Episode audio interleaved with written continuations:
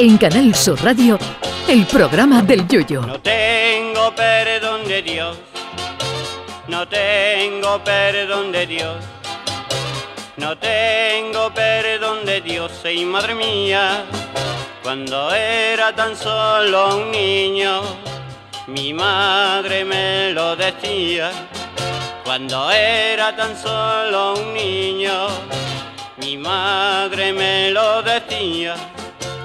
No tengo perdón de Dios, no tengo perdón de Dios, no tengo perdón de Dios.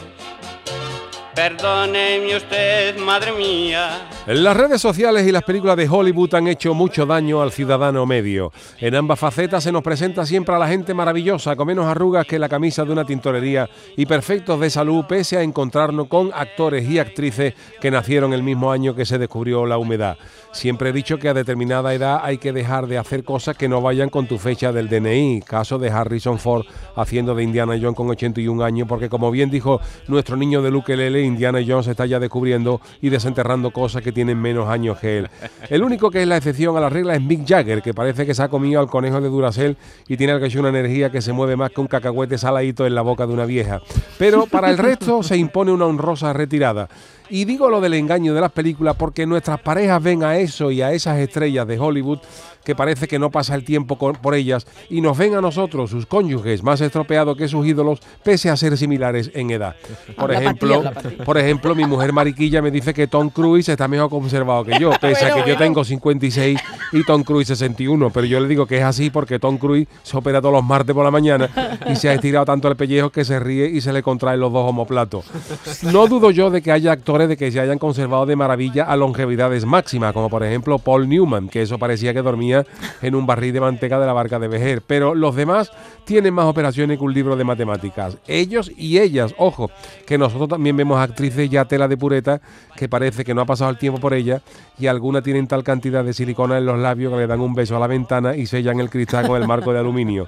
Y si nos vamos a las redes sociales, también están llenas de vidas perfectas. En Instagram, por ejemplo, tú nada más que veas criaturitas de buen ver desayunando un desayuno continental que le sirve un camarero en una terraza que da al Gran Canal de Venecia. Tú nunca verás a esa misma cachillo gacho poniendo un vídeo de un desayuno diciéndole al camarero que le caliente un poquito más la leche que está más fría que los pies del Yeti y que le cambie la tostada que está tan quemada que o te pone otra para juntarle mantequilla o te deja la misma quemada y en vez de mantequilla te trae crema ni vea. En Instagram no verás tú nunca a ningún influencer limpiándole la caca al niño o sentándose en un sofá mientras exclama el famoso es la primera vez que me siento en tordía. Así que no nos dejemos engañar por estas hojanas del celuloide y el internet que ni las vidas ni la gente perfecta existen. Así que menos lobo Tom Cruise, que yo estoy seguro de que a pesar de esa cara angelical a golpe de bisturí con, 68, con 61 años, a ti también te pega la punza en la espalda cuando te levantas del sofá, pero eso no sale en Misión Imposible, claro, que está muy feo eso de un espía baldado de las lumbares peleando contra los rusos. En fin, que yo estoy muy orgulloso de mi 56, sin operaciones, pero con muy, digno, con mi estrella Michelin, sin la estrella, solo con el Michelin, a ver si vais ustedes a venir a robar la cárcel. Hombre, por favor. Mi velero mío. Canal Sur Radio. Llévame contigo a la orilla del río. El programa del Yoyo.